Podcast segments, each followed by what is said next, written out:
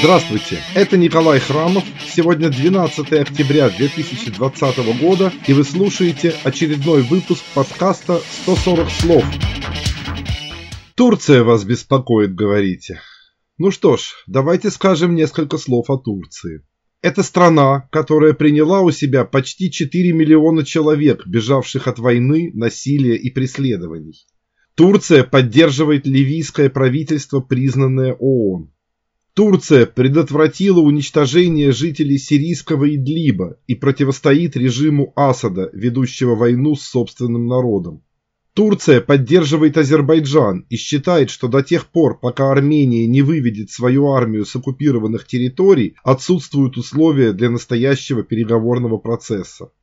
И в Ливии, и в Сирии, и на Южном Кавказе Турция смело глядит в лицо Путину.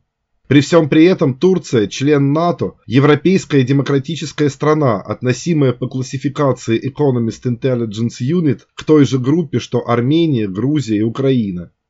Сегодня она берет на себя роль, которую должна была бы взять Европа, предпочитающая бессмысленно бормотать о территориальной целостности, как бормотала 10 лет кряду в бывшей Югославии.